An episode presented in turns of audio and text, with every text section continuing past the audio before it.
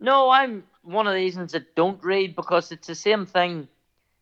Uh, if you're training somebody for a marathon and they've never done one before, they're always talking about what about hitting the wall at 22 miles or 23 miles, but that's somebody else's experience. Yeah. And and to me, that if somebody's run the marathon and they're struggling then at 12 or 14 miles, mentally it's going to draw them down, thinking this is not supposed to be hard until 23 miles and I'm struggling now.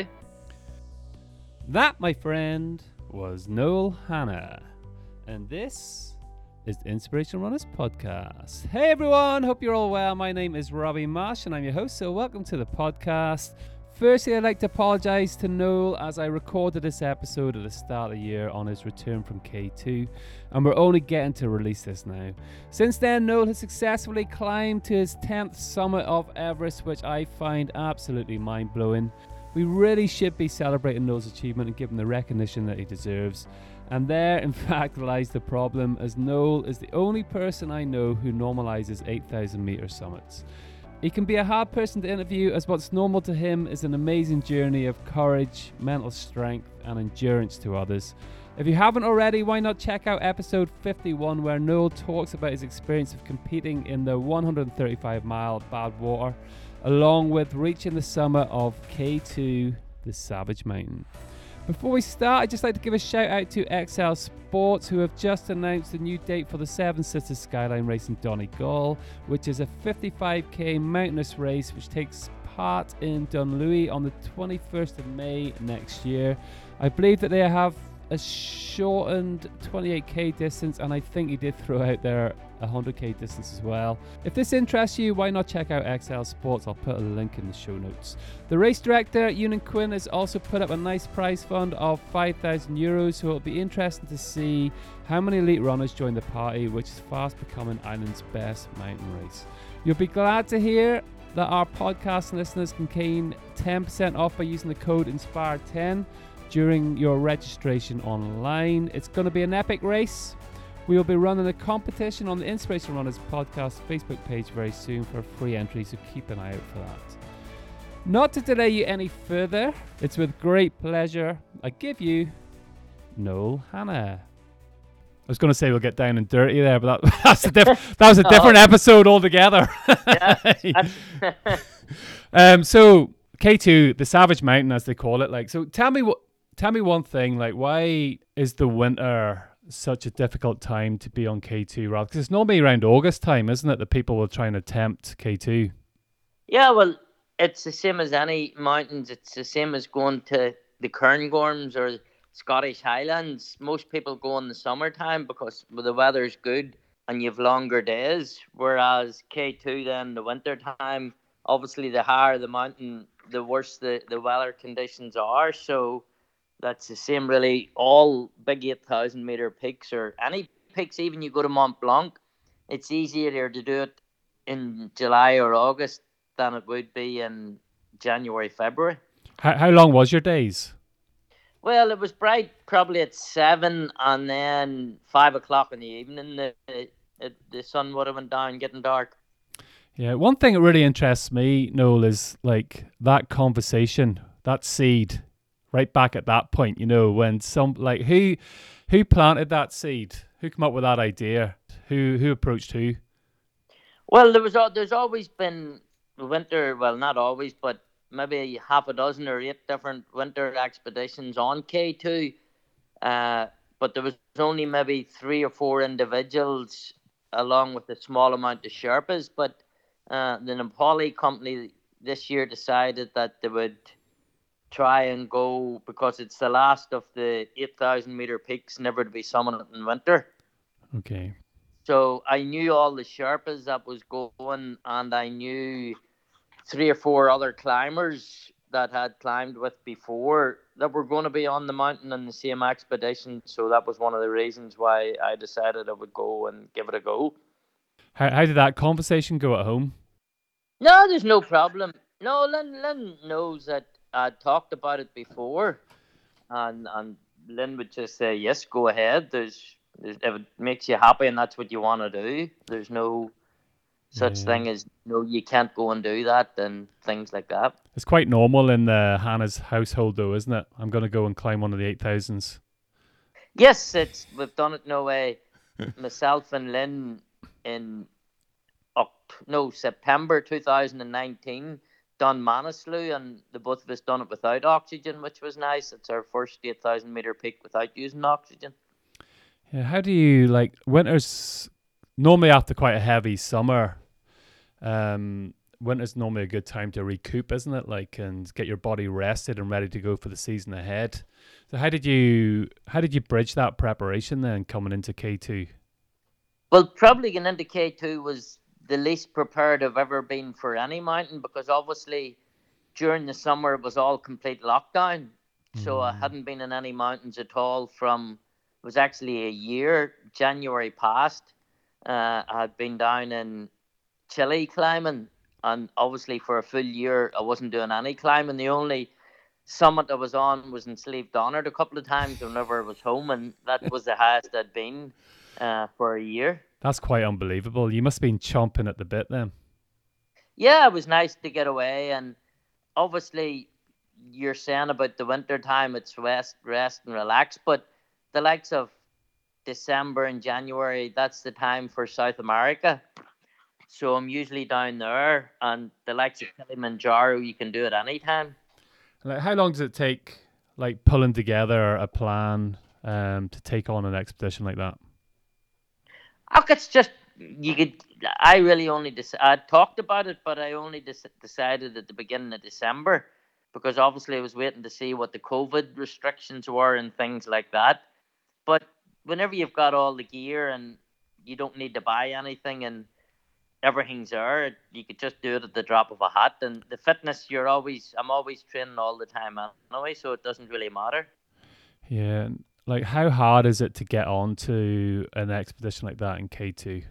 It's not hard at all if you've got the money to, to go. Yeah. It's easy enough, but you have to have experience. You know, uh, to me, anybody that would go on a, an expedition that hadn't done an expedition before would be stupid.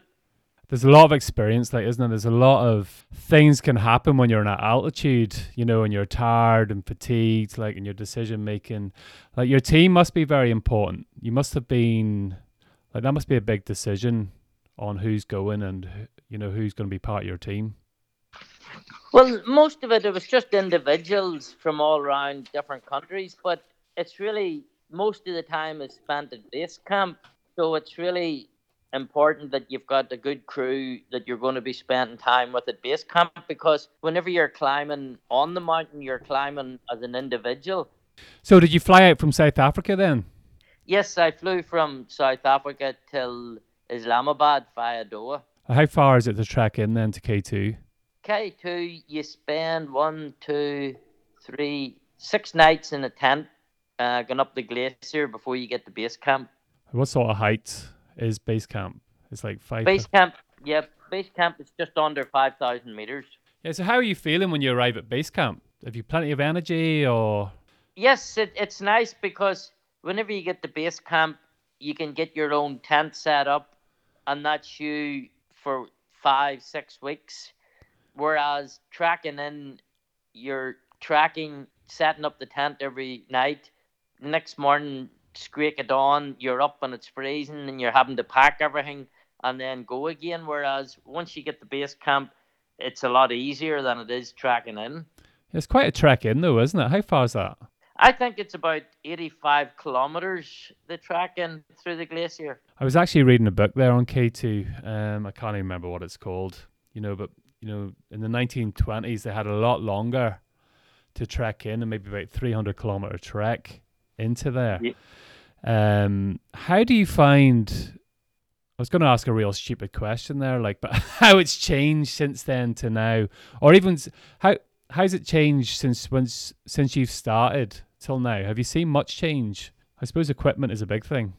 The equipment, most of the stuff's just the same.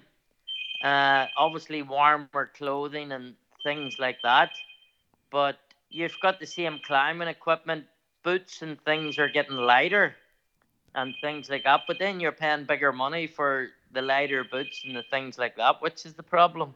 the kit is expensive, like, isn't it? It is, I because like the new eight thousand meter boots are they're eight hundred pound for a new pair of boots for eight thousand meter peaks. So do you have a, do you have any issues with your boots? No, well, whenever I went there, my I had two barrels of equipment came from Kathmandu because obviously I would leave barrels and climbing gear and my boots and all in Kathmandu every year because of another set of boots at home and Jumars and climbing stuff at home. But I like to use the stuff that I'm used with on an 8,000 meter peak. Whenever they come over, obviously my boots had been damp and dried out and they'd shrunk. But there was another person there, Arnold, and he wasn't. He was only staying at base camp, so I was able to use his boots for the climb. If I hadn't have been able to use his, I would have got a a pair sent over and then brought into base camp. So what what is it like on base camp in the first week? Because it's bound to change as like there's obviously there's climatization going on the first week and getting used to that altitude. But what what are you doing when you're at base camp? Well, really, you're not really doing anything for about the first two or three days, just settling in, and then you're going for short walks up the glacier. Uh, and obviously, the big thing is looking at the weather. The, the main thing is if you've got after three or four days at base camp, if there's a weather window, well, you have to take advantage of that and, and try and make it up to camp one uh, and then back down again. So when you say camp one, obviously there's four camps, is there? Yep, yeah. Um, when you say camp one, like, is there are, are there tents set up there on those? No, you take those all up with you along Right, with the so and same as you have to carry your sleeping bag up, all your mats and things like that there. So the first time up to camp one, it's quite a heavy rucksack. Yeah, so it might must be quite an ordeal then. You know, when you see a bit of a weather weather window coming, obviously there's that excitement, and you're getting ready, and you get that kit together, and away you go. Like, um, but things happen, as you say, it's a window. It's a very quick window, isn't it? Yeah, well, you're looking at the weather forecast, like you're really looking eight days in advance, but it's really only five, up no way five days that you can really look at the weather forecast that you think it's going to hold. So you're basically planning four or five days ahead when you're going to leave to go up the mountain. So is that how big the window needs to be? You think about four or five days?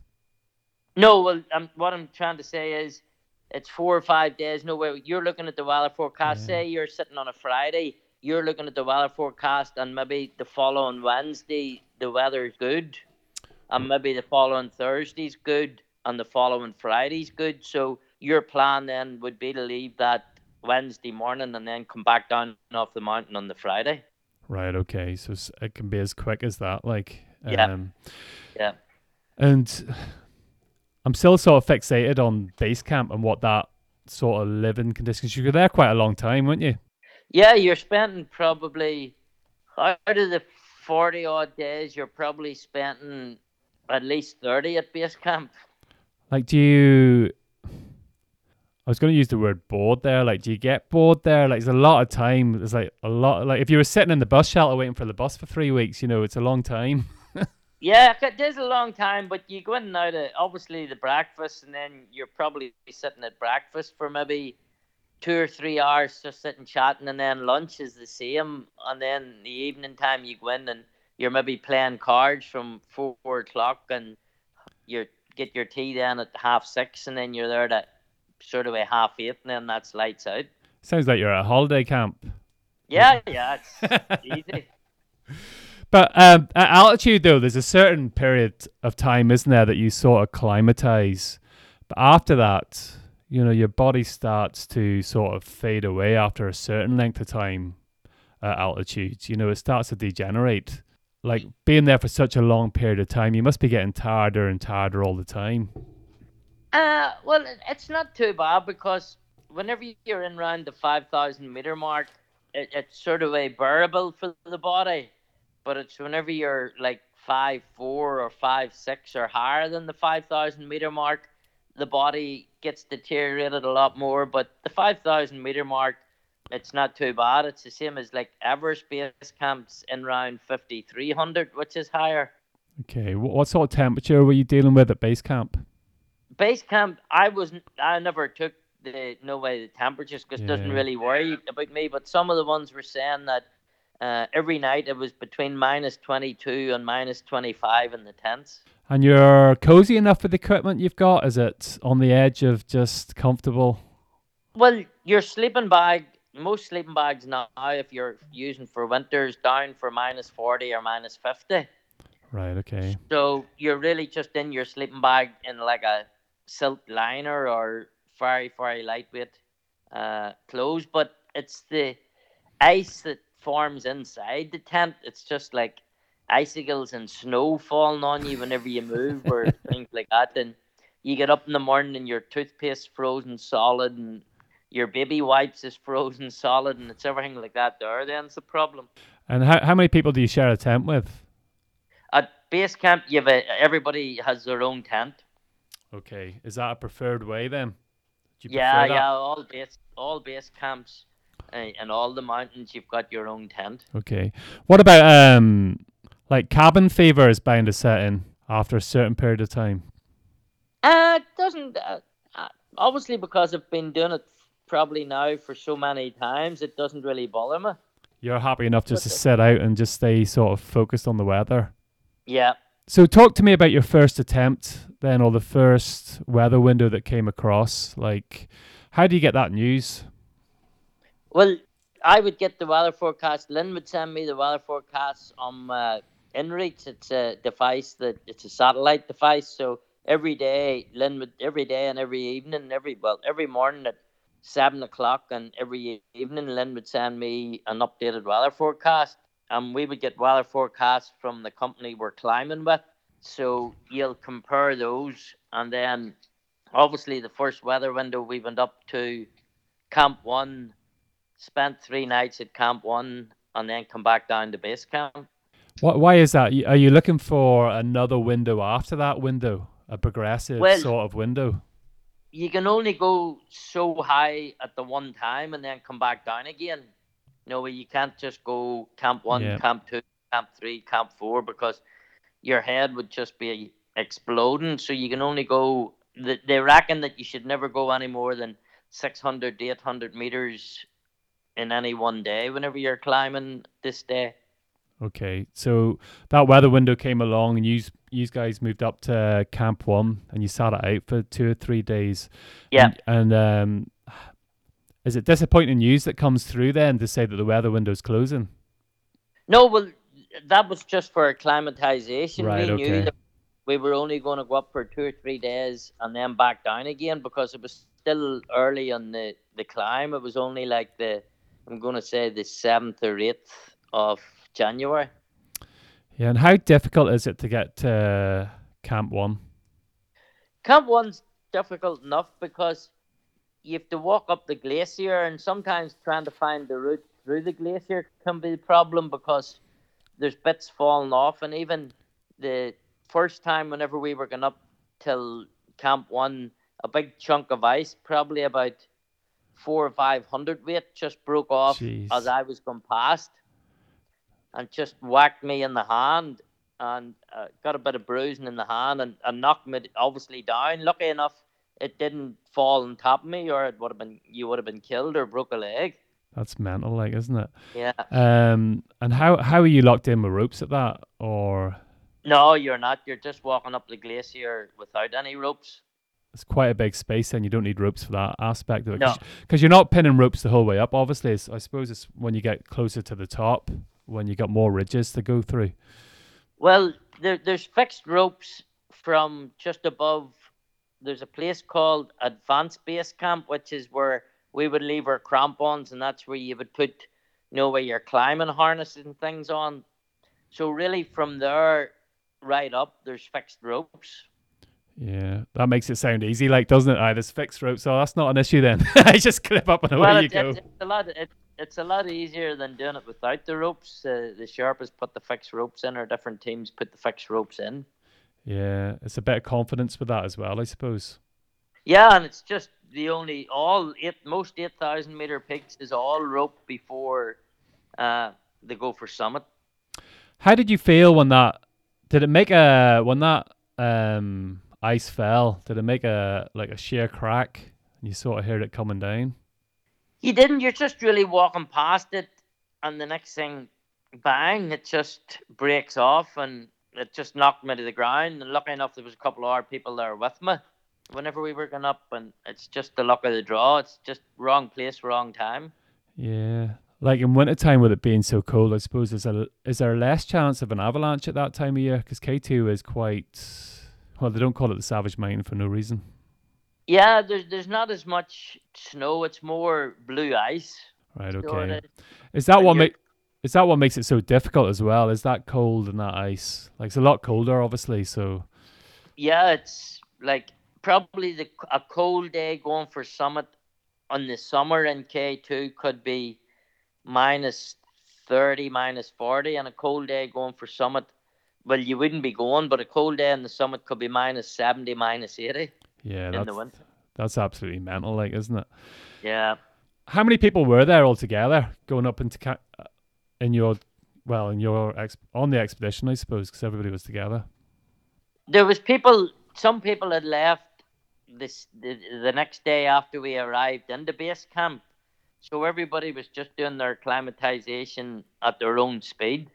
Okay. So I was sort of a I paired up with another climber, Thomas, uh, from Slovakia, and it, I'd known Thomas from before because he was in the summit of K two, the same time as me in 2018. It's always comforting, I suppose, to have people like that along with you. Yeah, it's nice to when it, because whenever you go up to Camp One, you're sharing a tent with somebody, or Camp Two as well, and Camp Three. A bit of familiarity as well, I suppose. Yeah. So after that happened to you, like, are you? Does it affect you in any way or form? Uh, not really. You sort of know that there's a possibility of that happening because whenever you're walking in the glacier, the ice all around you is just cracking 24 7, even onto your feet and everything. So it is. So it's just, it, it's falling all the time. No way. Whenever we come back down from our summit push back down to the glacier, we didn't even know the way because the, the a lot of the ice had all fallen and broken away, so the, the route had changed. You're making it sound a little bit like Russian roulette. It's not as bad as that, like, is it? Well, it's it's it's a gamble. No, you're walking and the ice around you could be twenty feet, thirty feet high, and Yeah. it's just if that breaks and you're walking past at the same time, it's just bad luck. There's there's no way of assessing it, like, is there? It's so No. Yeah, and the glacier is moving all the time, so it's not as if there's any good time and bad time to go. Yeah, and like a hard hat's not going to help you, like. No, it's it's just going to keep your head together. Really, that's.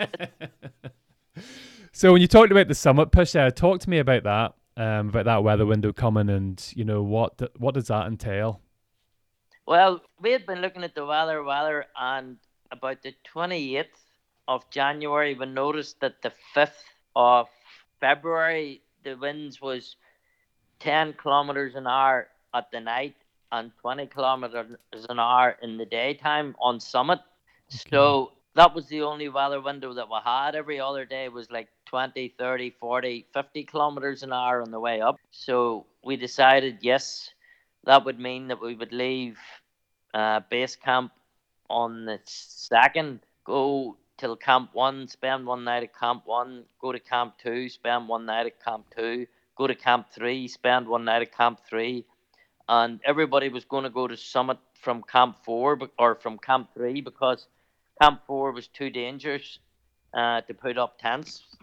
We all went to camp one, everything was perfect. We all went to camp two, everything wasn't really so perfect because the gas that you would use to heat the water, really minus, it says it's good down to minus 27, minus 35, but obviously in the tents it was colder than that. So the gas wouldn't work. So with problems with that, and then you had to go to another tent and heat your gas cylinder up before you could get it to work. So we were late leaving camp two. Everybody was late leaving camp two to go to camp three, and to me, camp two to camp three is the hardest climbing day. Because the the main difference, I suppose, between K two and Everest is like is that gradient, isn't it? when you talk about between Camp Two and Camp Three, like it's a they're stiff climbs, like Yeah, it's a lot of rock climbing too. No way vertical.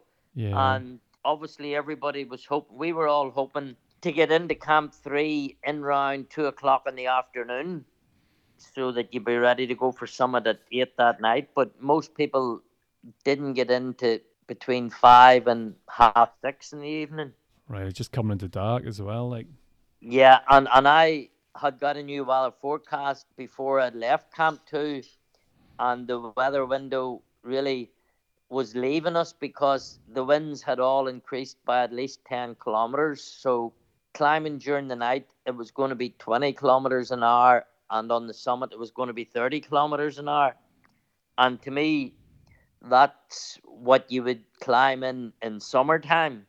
yeah, But to me, 30 kilometers an hour in the summit is is too much because the it's just with the wind chill because the 10 Sherpas that made it on the 16th of January, they had 10 kilometers an hour and 15 kilometers an hour in the summit, and every one of them had frost injuries. right, okay. You see, when they went for their summit, then because it obviously hit big news, um, that ten Sherpas um had reached the summit on went to K two. Yeah, Um, is there any reason why the whole group didn't go at that time? the 10 Sherpas, those teams were on the mountain probably 10 days, two Right, weeks before okay. we were there. Okay. so they were acclimatized better and they had like a four day weather window which was good I suppose that's just the luck of the draw, isn't it? There is no reflection on that. no well i, I was very happy because every no other mountain 8000 meter peak even in summer or winter has been claimed by a sherpa no way they'd never got the Yeah. recognition to be the first and and to me i was really really happy that yes the sherpa is going to go down in history as the first ones to climb k2 in winter Yeah, because they're so underestimated, aren't they? You know, the amount of work, yeah and- the amount of work and effort they put in, they just take it. It's just take for granted. Oh, Sherpa, Sherpa this, Sherpa Yeah. that. Like, um, but they Yeah. are phenomenal mountaineers. Yeah, yeah, yeah.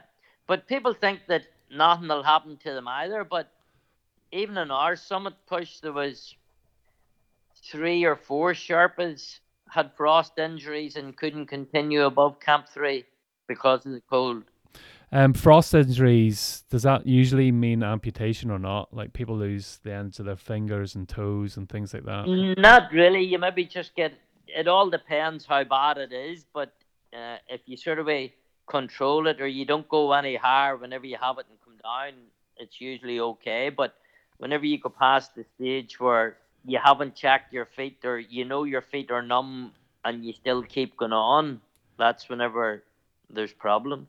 Yeah. Do you think that you have a, I don't want to say a different level of awareness, um, but because you do a lot of guidance, etc., on the eight thousands, do you think that you are tuned in to a certain level of, I suppose, risk, which is slightly different because you're always looking after other people on the mountain. Um, Yeah. So you know, my feeling is you got this real sense of awareness of what risks are there, and I suppose everybody does anyway. Like, but um, do you find that because you're guiding people, I know you weren't this time; it was a so it was a solo attempt. Like, but um, do you find that helps you? Yes, it, it- it definitely does. But then a lot of it's common sense too. No way. Some people are happy enough to lose toes or lose fingers to make it to the summit, and to me, it's not. I wouldn't. know way. It doesn't mean that much to me to get summit if I'm going to lose a finger or toe or anything like that. The mountain's always going to be there, and it doesn't. That's what I said from day one before I went on the mountain that I'm not going to go for summit with the big possibility of losing fingers and toes. But that's what that's what does happen to people, isn't it? You know, people it's maybe a, a lifetime opportunity to be on an eight thousand meter, you know, a one off chance, or you know, the weather window become, can become so small. Um, we've heard the term summit fever. You know, when wrong decisions can be made, um, when there's a chance of making a successful summit, And sometimes, especially when you've been up there a long time as well, it's not like you're, you know, you're. I don't know how cognitive you are, but especially as you go up to um, Camp Two and Camp Three, you know, it must become very challenging, and the risk must just be increasing all the time from a decision point of view. You know how you like. I know what it's like in a long distance run. You make stupid sort of mistakes, you know, after 30, 40 miles. Like, um, that was a terrible um, comparison, by the way. But, you know, when you're up there and you're 6,000, 7,000 meters, um, your brain can't be working 100%. Like, so making the right decisions must be difficult. Uh, touch wood, I've never had that problem yet.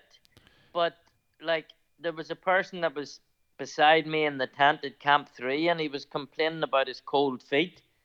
And the speed that he was on the mountain, there was no way he's going to make summit in the time. Nobody was ever going to make summit in the time on the weather conditions with the increasing winds. So you calculate out the time it's taking you that it normally would take you in the summertime and calculate the times that the weather is giving you now and it's easy. It's it's easy to, to work out. No way.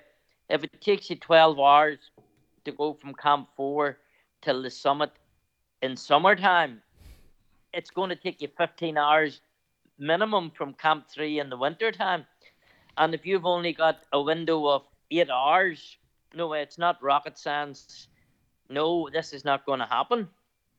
Yeah. But the man that was in the tent with me went out to go for summit push, come back two, three hours later, and I, I could show you photographs of his toes whenever he come back to base camp. Jeez. And I was chatting to his wife, and she says that the tips has been taken off now.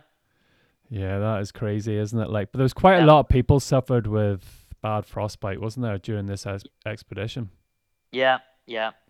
And I But a lot of it, a lot of it, I think, could have been avoidable. But how do you like? it's one thing I can't compare compare with, but when you get that cold, like, how do you stop and prevent that like process from happening? Can you? Is I suppose that is the answer. You you don't get yourself into that situation to begin with.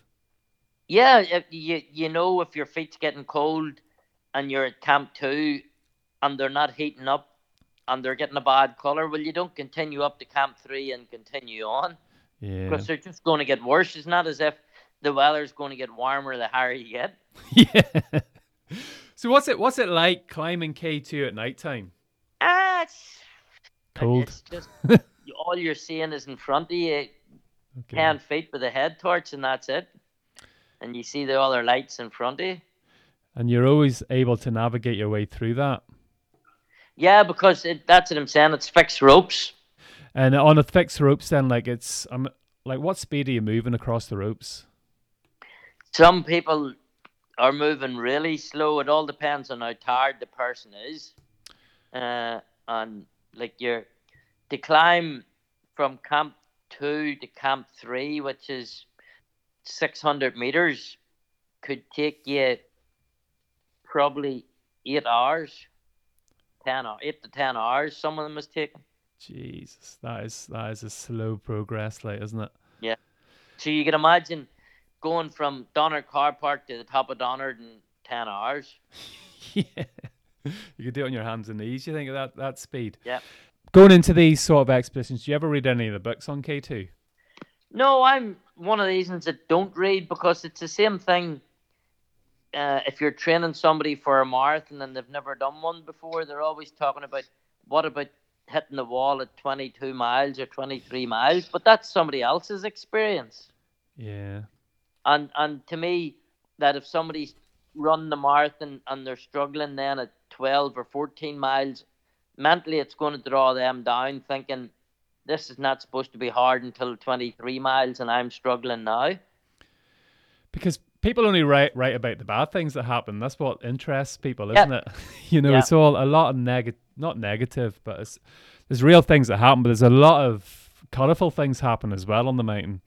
Yeah. Um, and people don't find that as interesting as you know people Yeah. falling off like ten thousand feet. Yeah. Um, there is some real s- for a better word, scary parts on K two, isn't there? Like you have the the shoulder up at Camp Four. Yeah. Um, what's that experience like?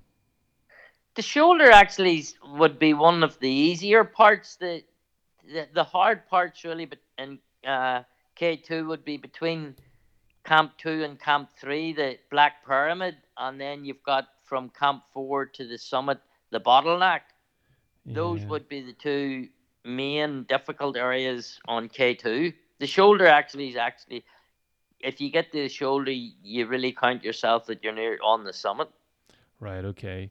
And the bottleneck then, um, obviously, the name sort of explains a lot about it. Like, but when we're talking about how, because everybody's feeling different levels. Like one day you'll be feeling good, the next day you're feeling feeling bad. So everybody's up and down, um, and people are moving slowly. Does it get like what does the bottleneck neck look like? Does it get frustrating with? It, it, yes, it, it's frustrating sometimes because the bottleneck's just really, it's not for well, almost vertical ice, uh, Right. and you're obviously going with the Jumar and crampons, and people are slipping. And to me, it's a lot easier to use a Jumar and an ice axe in the other hand, rather than struggling with just a Jumar. It's, it sounds pretty raw and sort of cavemanish. You know, you're this vertical lump of ice and you're whacking in like the axe and, and sort of climbing up this. I, I think it was Lynn had post your wife had posted up a picture when it really hit home. Then you know, ah, you're camp three or you're camp two, but there was this vertical sheet of ice, Yeah, and it was like, whoa, like that is real serious bit of climbing there.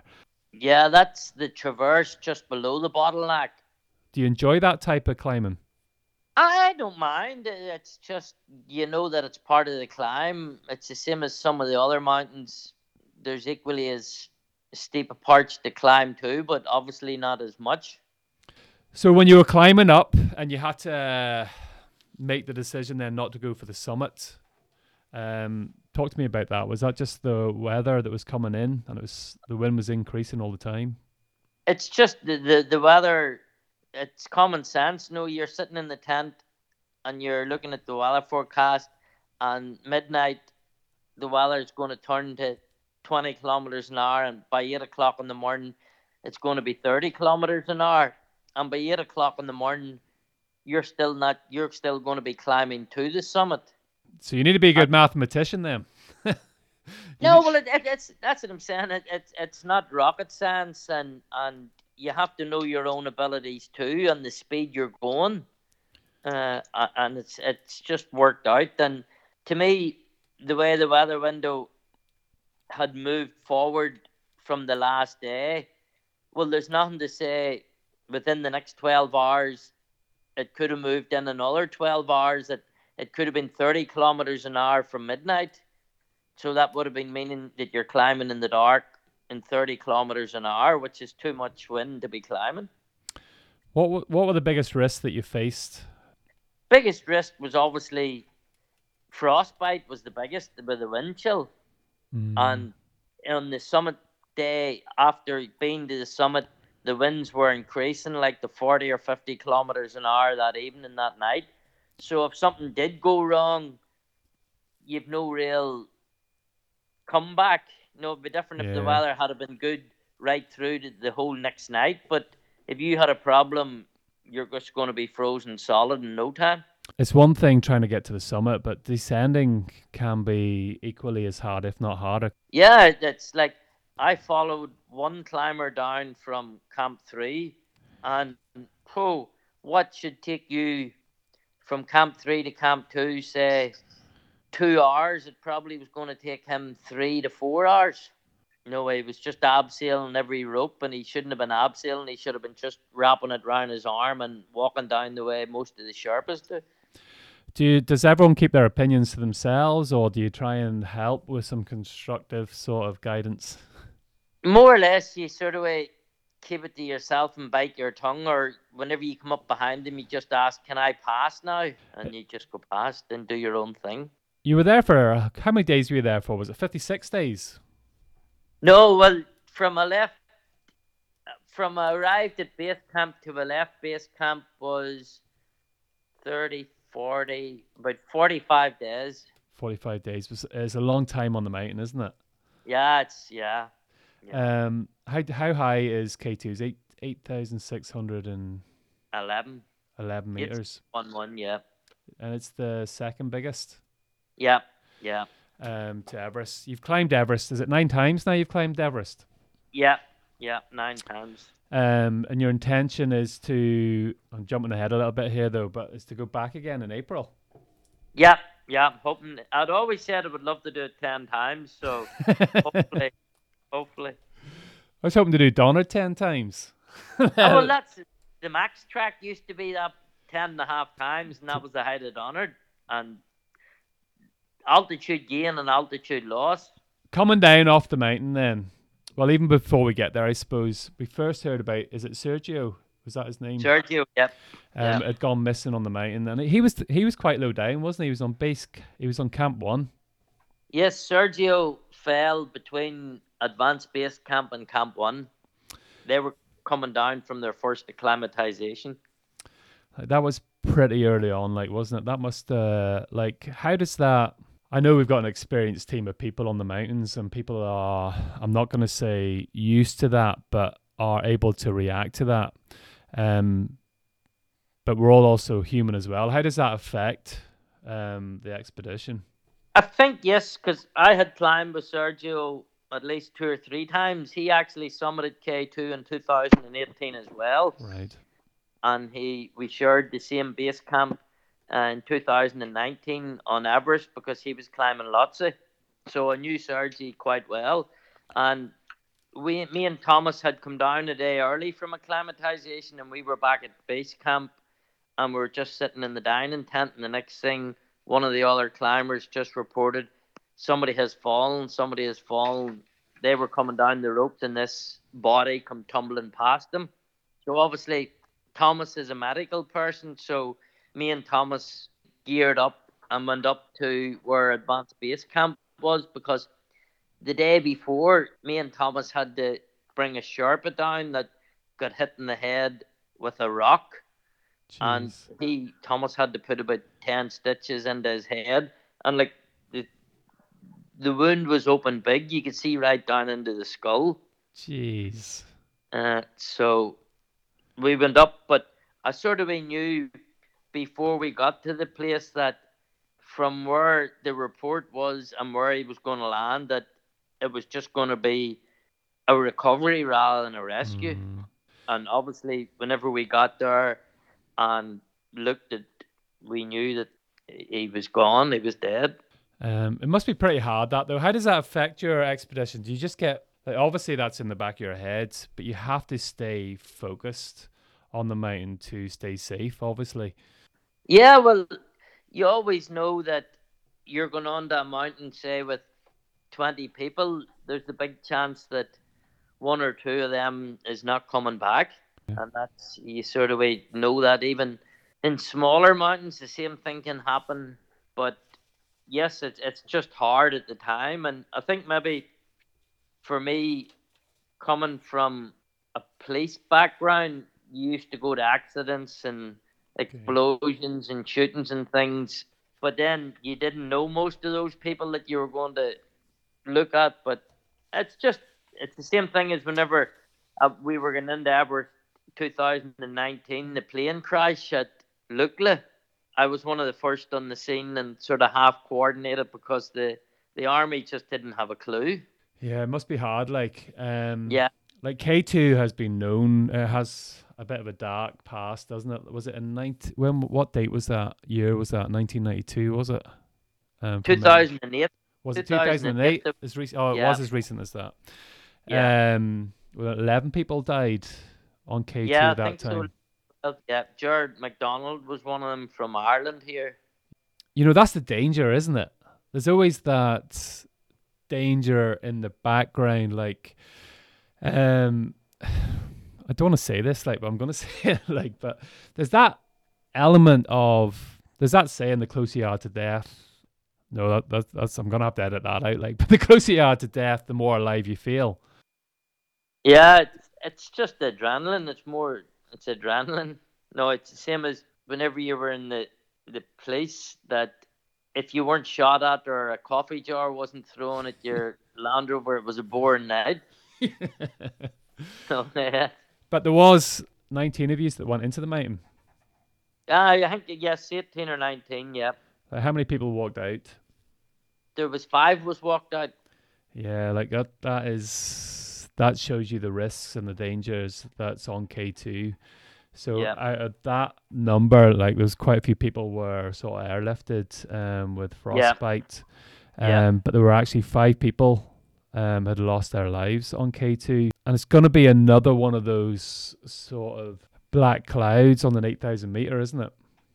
Yeah, it's sort of a overshadows the real Sherpas summit, which is the problem. It's sort of like taken away from the celebrations that they should have been having. Yeah, well, it does put a dampener on it, doesn't it? Like, there's a lot of people would sort of criticize mountaineers for attempting K2 in the winter. Um, but this has gone on for years and years and years. You know, there's a lot of criticism uh, in mountaineering in general, I suppose, on the 8,000 meters from certain people. There's criticizing, there's loads of people criticizing it's going in the Mournes at the minute. You know, you get it everywhere. Um, Yeah. But it is part of mountaineering, isn't it? it? That is the sport that it is. But it can be, there's obviously luck and bad luck, but you can make it safe to go up these mountains as safe as you possibly can by controlling the things that are within your control. Yeah, you have to know, read the weather forecast, read the conditions on the mountain, and read your own ability and know your own ability and, and what you want out of it. No way. Yes, if you want to summit at all costs, well then yes, go ahead. But there's the bigger chance that you're not going to be coming back down. The last three guys that disappeared, that must have been a real shock to everybody on the camp. Yeah, it was, and and I was talking to Pablo. Like I went into Pablo's tent, uh, the Chilean guy. Whenever we arrived at Camp Three, and Pablo was his feet was really really cold, and there was another girl in the tent, Tamara, and her feet was cold. So I had still my boots on, so I was massaging Pablo's toes, and he was massaging Tamara's toes to try and warm them up.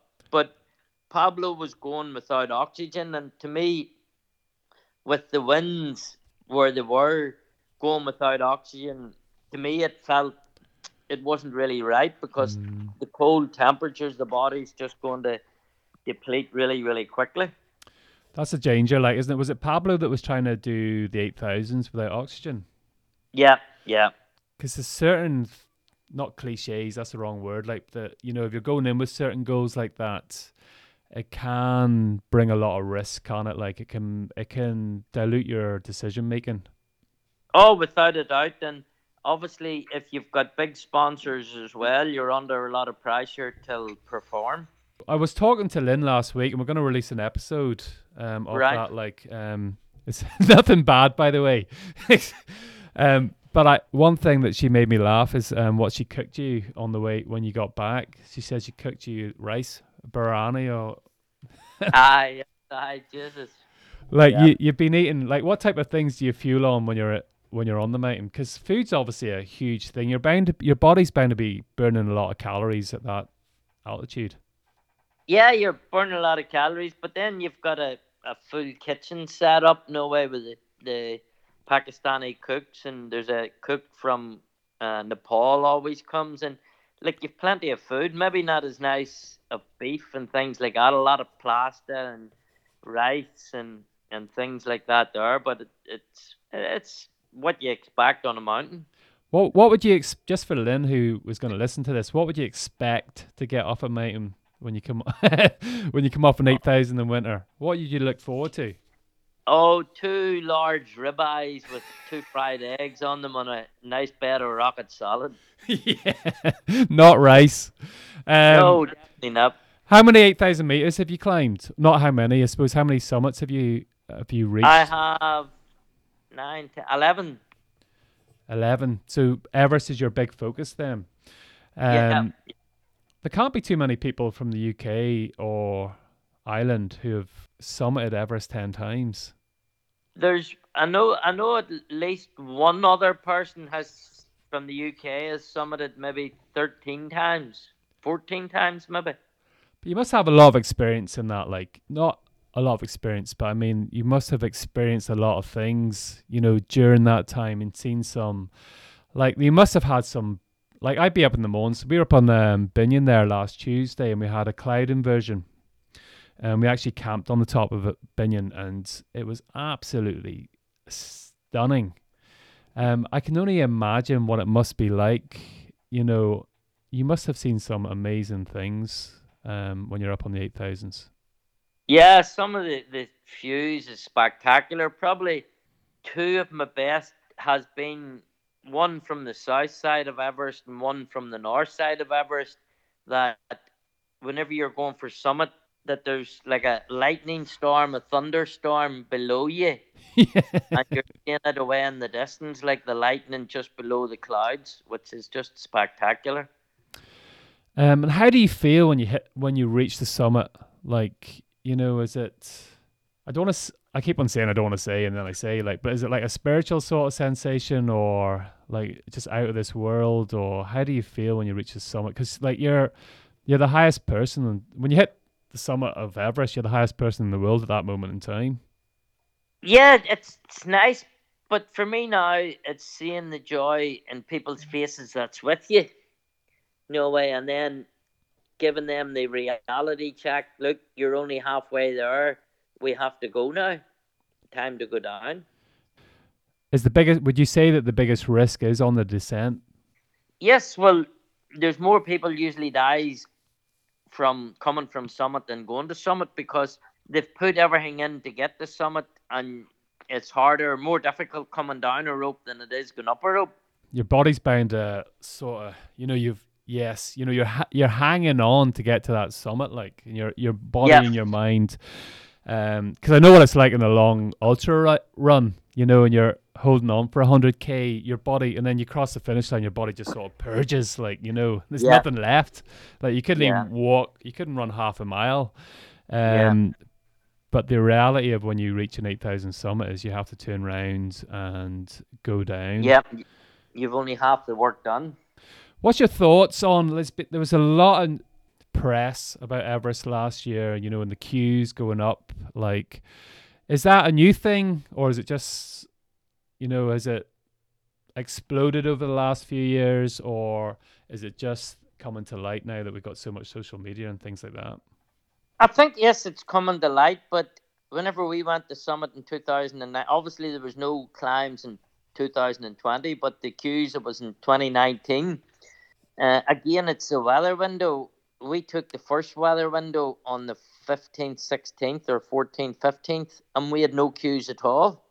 Right. Like there was hardly anybody at all going for summit whenever we went for summit and then normally in everest you've got a weather window of about eight or ten days or six or eight days so then people would always sort of be spread out but 2019 there was really only two days of a weather window on the right, 24th okay. and the 25th so if you've got 400 people there they're going to say, well, there's going to be no more weather window because the monsoon. Obviously, the weather that you're watching after the 25th is bad weather right through, maybe for another week. So you're just going to then everybody's wanting to go for summit. It must be a very dangerous time then. Or I don't know if dangerous is the right word because the the window's right, but frustrating is the the right word obviously because there's so many different levels of fitness. I keep, I keep on using the wrong words, but it's fitness and people's capability. But it's the same as I always say: if you're going down the motorway and somebody's driving at 50 mile an hour, and everybody behind them aren't comfortable to put their indicator on and go at 60 mile an hour, there's going to be a queue. Mm. And it's the same as in ropes. If people aren't comfortable with clipping out and passing somebody, there's just going to be a queue of people. But if you come behind somebody and they're going too slow, just clip out and go past them. But the amount of people that maybe go to Everest that doesn't have that ability. That's why there's so many queues. Do you see that as being a growing problem? Yeah, it's a growing problem in all 8,000 meter peaks because there's so more many more people that are climbing 8,000 meter peaks than did 10 years ago, 15 years ago. Do you think it's going to the the rules and regulations around it will change or because it's okay from us outside looking in like but you know like these countries don't have that much money. Um and they gain well they gain a lot of money obviously from people being on the 8000s um do you see there's obviously some sort of need for change but do you, do you see that change happening? Well to me i think it's bad. People talk about they should make it more and more expensive but a lot of the people that are going to do Everest, should you put the permit says ten thousand now, but if you put the permit up to fifty thousand, a lot of these people have got the money that they can spend on going to Everest and don't have the knowledge and don't have the experience. Whereas climbers that are out climbing all the time are, are the ones that are going to be disadvantaged because they can't afford uh, to do the peak. Yeah, it's the, it's the wrong type of people not yep. all the time, but the wrong type of people have that type of purse. Do you know what I mean? Yep. These bucket lists, rich people. Yep. Um, I'm not saying that it's totally wrong, but your experience has to come before that, like you know, because it's not just your own life that you're risking. I suppose that that is one. Like you talked about yourself and Thomas, you know, having to go and recover the body and things like that. Um, it's it's it's not all about you, is it? Really, when you're on the mountain, you know, you you're putting other people's lives at risk um, if things go wrong for you. Yeah, definitely, and it's the same thing that if people are coming down off the mountain and they're really really slow, well, you're going to have a queue of people as well, and and it's just having the knowledge of, you know, way sometimes people comes to an anchor, and they're they're not capable of doing that, so the Sherpa has to do it for them. So you're taking rather than taking 20 or 30 seconds to change an anchor, could be taking them a minute or two minutes. So all that there adds up whenever you're coming down the mountain, and to get down quick, you know, it could be life or death to other people. What's have you any aspirations out there after the ten Everests? I would like to do Everest, try Everest without oxygen at some stage. So that could maybe be the eleventh time if I get one this time. Is there any is there any summits out there that you haven't climbed, um, that you would like to? So I'm sure there's loads, but is there any, one specific one? Uh, there's no no one that really jumps out. No, uh, it's not. I would like to do, if I had the money, I would like to do the 14, 8,000 meter peaks, but it doesn't really bother me if I do them or I don't do them. Yeah, it's huge money, isn't it? Like it's yeah, you know, yeah. It's one thing that can fund that would be your book. No, when's it getting released? But apparently, books, as I said, the truth doesn't sell. So I'm not one of these ones that puts a lot of bullshit in. No, I'm the one. I tell it the way it is. That if the wind's 20 kilometers an hour and there's a foot of snow, I'm not going to come back and say the wind was 40 kilometers an hour and there was two and a half foot of snow. No way. And some yeah. this the truth doesn't sell. I, I think that you underestimate though that the stories that you have, you know, and the preparation and things that have gone on, and that you've heard certain things. So we we talked about that last time and about Badwater, you know, and yeah. you know how people taint it to make it a bit more interesting. Yeah, and I think that's that is actually put you off slightly from writing a really inspiring book um, that yeah. People like myself would read you know, you've been up Everest nine times. You've been up K. You summited K two. You're in the winter expedition of K two. Like there's a phenomenal story there. Like whether you need a ghostwriter or somebody, you really need to get that pen out and stick that pen to paper and get that story out there. Because like the stories, like even what has happened in that experience on K two, you know, like it wasn't all sunshine and rainbows either. it was a, it's it's quite tough and like what you're able to put your body through, and like to be like a farmer's son and what you've done. You know, even listen, I would read a book on Badwater, let alone Everest and K2. Did you see the uh, my good friend Marshall done the winter bad water there last week and went to the top of Mount Whitney. It's the first time it's been done in winter. No, it did not. I didn't even know that was a thing. Yeah, Marshall Ulrich. And what's the temperature like in wintertime? I don't know if it would be Mount Whitney. Uh, I don't know what, but maybe minus 15 would probably be, I would say, the limit. That'd be mad, like, wouldn't it? Like, compared to what it's like during the race. Um, absolutely is um, amazing. Listen, Noel, thanks very much anyway. So you're going up to Everest in April, is the plan. Have you anything else planned for the Yeah. rest of the year? I would like, obviously, there's a possibility that Sajid Ali's son that was on the mountain with him in K2 is organising uh, possibly a search for the missing three in K2. And I said to Sajid and said to the Alpine Club of Pakistan that I would volunteer my services.